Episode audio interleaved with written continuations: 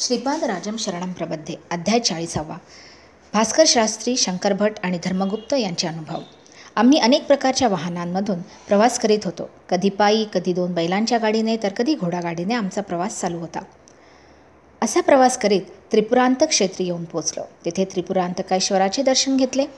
या ठिकाणी आम्हास अनेक दिव्य अनुभव आले. आमच्याजवळ श्रीपाद प्रभूंच्या दिव्य पादुका होत्या.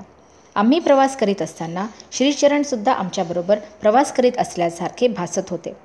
आम्ही पावले टाकीत असताना ती पावले आमची नसून श्रीचरणच आमच्या शरीरात प्रवेश करून पावले टाकीत असल्यासारखे वाटे. आम्ही बोलत असतानासुद्धा आम्ही काय बोलत असू हे आम्हालाच आमचे कळत नसे. श्रीपाद प्रभू आमच्याद्वारे बोलत असल्याचे जाणवे. आम्ही जेवण करीत असतानाच ते आमच्या मुखानेच भोजन करीत असल्याचा भास होत असे. आमच्या शरीरातील मांस रक्त नाड्यांमधून श्री प्रभू भरून प्रभूच भरून असल्याचा अनुभव येत असे. शास्त्रातील जीवात्माच परमात्मा आहे या सिद्धांत आम्ही ऐकून होतो परंतु आज मात्र आमच्या संपूर्ण शरीरात श्रीपाद प्रभूंचे चैतन्य भरून आहे याचा प्रत्यक्ष अनुभव श्रींचा स्पर्श नसतानासुद्धा अनुभवास येत होता. या प्रकारची लीला आम्ही पूर्वी कधीही पाहिली नव्हती अथवा ऐकली नव्हती. त्रिपुरा श्री त्रिपुरांतकेश्वराच्या अर्चक स्वामीचे नाव भास्कर शास्त्री असे होते. त्यांना आमचा फारच अभिमान होता. ते पिठिकापुरमला वास्तव्यात होते. अर्चना करण्यासाठी त्यांची नियुक्त झाली होती. ते षोडशी राजेश्वरी देवीचे भक्त होते. षोडशी राजराजेश्वरी देवीचे भक्त होते. श्री पिठिकापूर निवासिनी कुकुटेश्वर महाप्रभूंची स्वामिनी श्री राजराजेश्वरी देवीने स्वप्नात त्यांना मंत्रदीक्षा दिली होती. आम्ही दोघांनी त्यांच्या घरी अतिथी म्हणून राहावे अशी आम्हास त्यांनी विनंती केली. आमच्याजवळ श्रीपाद प्रभूंच्या पादुका असल्याचे आम्ही त्यांना सांगे कळ त्यांना कळले होते. त्या पादुका आम्ही त्यांच्या पूजा मंदिरात ठेवल्या होत्या. त्या पादुकेमधून दिव्य अशा पा दिव्य अशा आवाजात श्रीपाद प्रभू म्हणाले बाळांनो तुम्ही केवढे धन्य आहात. या पादुकांची भास्करशास्त्री पूजा करीत असत. या पादुका सध्या ताम्ररूपात आहे. भास्करशास्त्रींच्या मंत्रोपासनेच्या बलाने या पादुका काही वर्षानंतर सुवर्णरूपात परिवर्तित होतील. हिरण्य लोकातील काही महापुरुषांनी या पादुका हिरण्य लोकात नेऊन अर्चना अभिषेक केला आहे. त्यानंतर त्या पादुका कारणलोकात असलेल्या माझ्याजवळ आणण्यात आल्या. या पादुका घालून मी कारणलोकात येऊन येथील दिव्य आत्म्यांना आशीर्वाद देतो. यानंतर हिरण्य लोकात जाऊन तेथील महापुरुषांना आशीर्वाद देतो. त्यावेळी माझ्या पादुकांना तेजोमय स्थिती मिळते. यानंतर या पादुकांची अठरा हजार महासिद्धी पुरुष स्वर्ण विमान पुरुष स्वर स्वर्ण विमानातून येऊन जाऊन माझ्या जन्मस्थानी पिठिकापुरम गावी समंत्र पूजा अर्चना करून जमिनीच्या तीनशे फूट खाली खोलवर खोलवर प्रतिष्ठापना करतील. तेथे स्वर्णमय कांती असलेले दिव्यनाग माझी दररोज अर्चना करतील. त्यांच्या समवेत चौसष्ट हजार योगिनी असतील. त्या पादुका स्वर्णमय सिंहासनावर ठेवल्या जातील. मी तेथे ऋषी संघटनेबरोबर आणि योगिनी समवेत दरबार भरवून सर्वांना सत्संगाचा लाभ घडवीन. या भूमीला संलग्न असलेले परंतु अदृश्य आणि अगोचर असलेले अजून एक स्वर्णपीठिकापुरम आहे. हे योगदृष्टीने असलेल्या भक्तांनाच अनुभवता येते. माझ्या स्वर्णपादुका ज्या ठिकाणी प्रतिष्ठापित होणार आहेत त्या ठिकाणीच पिठिकापुरम प्रतिष्ठापित होईल. यासाठी तुम्ही सर्वजण अत्यंत आनंदात राहा. भविष्यात अनेक चित्रविचित्र घटना घडणार आहे. माझ्या महासंस्थानात पादुकांच्या दर्शनासाठी भक्तगणांची मुंग्यांसारखी रांग लागेल. ही देववाणी ऐकून आम्ही अत्यंत आश्चर्यचकित झालो. अंगावर रोमांच दाटले नेत्रातून अश्रुपात होऊ लागला. अशा स्थितीत आम्ही कितीतरी वेळ होतो हे कोणालाच कळले नाही. श्री भास्कर शास्त्री षोडशी राजराजेश्वरीचे परमश्रेष्ठ भक्त होते. मी त्यांना राजराजेश्वरी देवीच्या वैभवाबद्दल विवरण करून सांगण्याची विनंती केली. श्री राजराजेश्वरी देवीची देवी विवेकाची खाण. ते म्हणाले हे बंधूंनो राजराजेश्वरीच्या चैतन्याचा विचार करणारे तुमचे मन यापुढे विशाल सीमा ओलांडून पलीकडे जाणार आहे.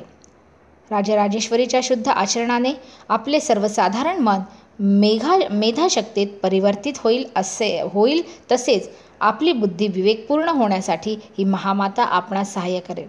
आपल्या संकुचित वृत्तीचे निर्मूलन करून विशाल दृष्टी प्रदान करेल.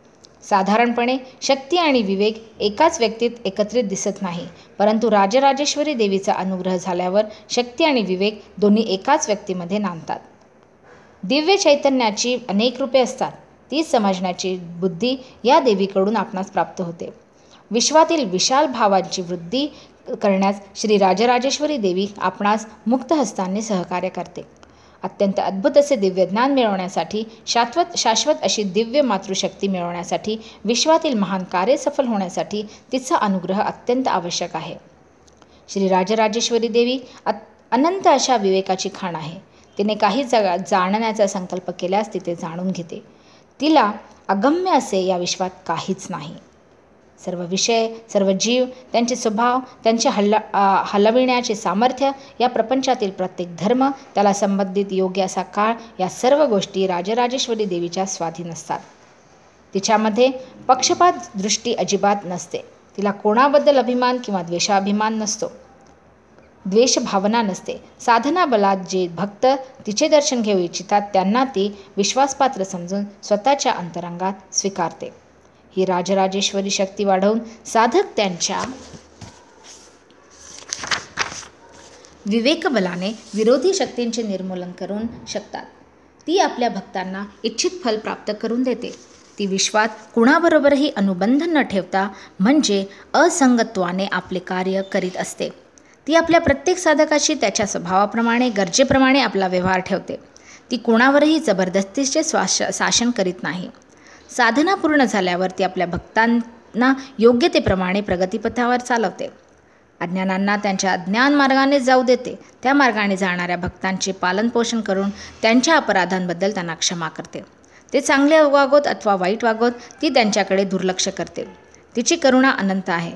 ती या संसाररूपी सागरातून तरुण नेणारी आहे. तिच्या दृष्टीने अखिल जगतातील सारे मानव प्राणी तिच्या अपत्याप्रमाणे आहेत. राक्षस असुर पिशाच या सर्वांनाच ती आपल्या मुलांप्रमाणे वागवते. तिला कितीही दया आली तरी तिचा विवेक जागृतच असतो.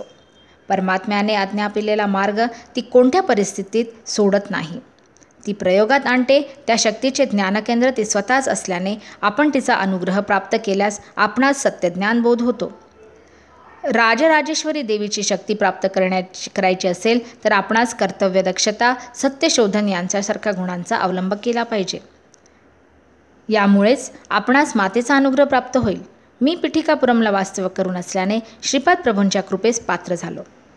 तसेच त्यांच्या कृपा प्रसादानेच माझी राजराजेश्वरी देवीची दीक्षा सुफुलीत झाली. आज माझा दीक्षा दिन आहे. आपल्या प्रगतीचा आढावा घेण्याचा दिवस आहे. अधिक वेळ ध्यानात राहण्याचा दिवस.